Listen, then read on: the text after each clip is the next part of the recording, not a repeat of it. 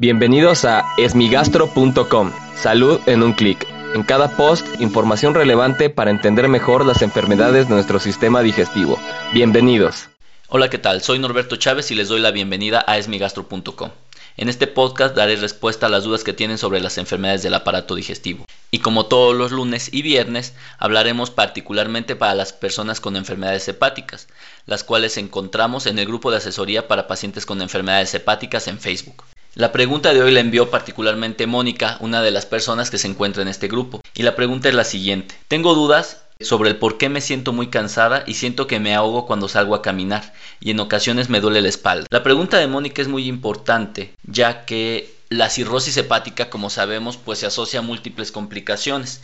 Las más conocidas pues es la citis, que es presencia de agua en el abdomen, la presencia de encefalopatía, que es la alteración del estado neurológico secundario a las toxinas que llegan al cerebro.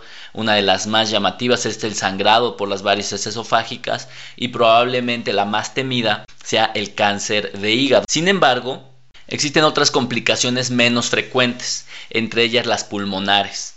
Algunos pacientes se dice que hasta en el treinta por ciento de los casos lo pueden presentar. Sin embargo, los síntomas suelen ser muy inespecíficos, pueden ser condicionados por otras enfermedades y los estudios a través de los cuales se puede realizar el diagnóstico no son muy sencillos de realizar. Hay dos enfermedades principales, que las denominaré, las nombraré, pero me detendré un poquito más bien a explicar un poco sus síntomas y cómo poder realizar el diagnóstico, y es el síndrome hepatopulmonar y la hipertensión portopulmonar.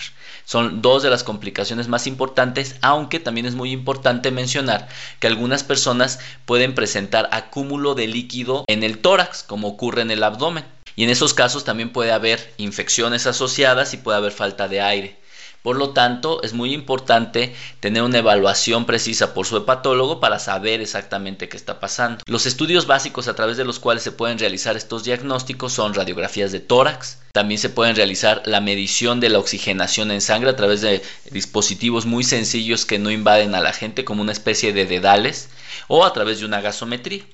Y en muchas de las ocasiones el paciente se debe de realizar un estudio que se llama ecocardiograma. Este es un ultrasonido del corazón que se hace a través de la piel y nos permite evaluar la funcionalidad del corazón. Con estos tres estudios podemos tener mucha certidumbre sobre si el paciente tiene o no estos síndromes hepatopulmonares, hipertensión portopulmonar o agua en el abdomen, que se llama hidrotórax.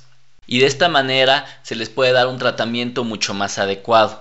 Sin embargo, lo que es muy importante mencionar es que hay otras enfermedades que también pueden condicionar estos síntomas, tanto cardíacas como pulmonares. Y si bien es cierto que el paciente con cirrosis ya tiene suficientes enfermedades sin complicaciones, no lo exime de presentar las complicaciones propias de las personas con diabetes, con hipertensión, con alteraciones del colesterol, etcétera.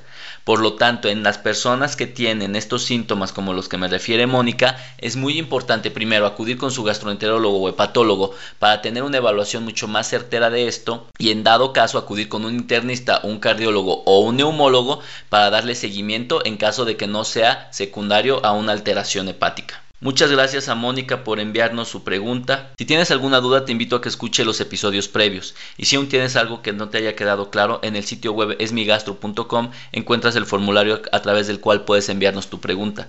O puedes suscribirte a nuestro grupo de Facebook de asesoría para pacientes con enfermedades hepáticas. Y si quieres participar en el podcast, solo manda tu pregunta al cincuenta y cinco, cuarenta y uno, sesenta y nueve, once cero cuatro y podrás grabar tu mensaje al cual yo daré respuesta. Gracias por haber escuchado este post. Si la información les fue útil, compártanla. Hagamos que más gente esté informada. Los esperamos en el próximo podcast.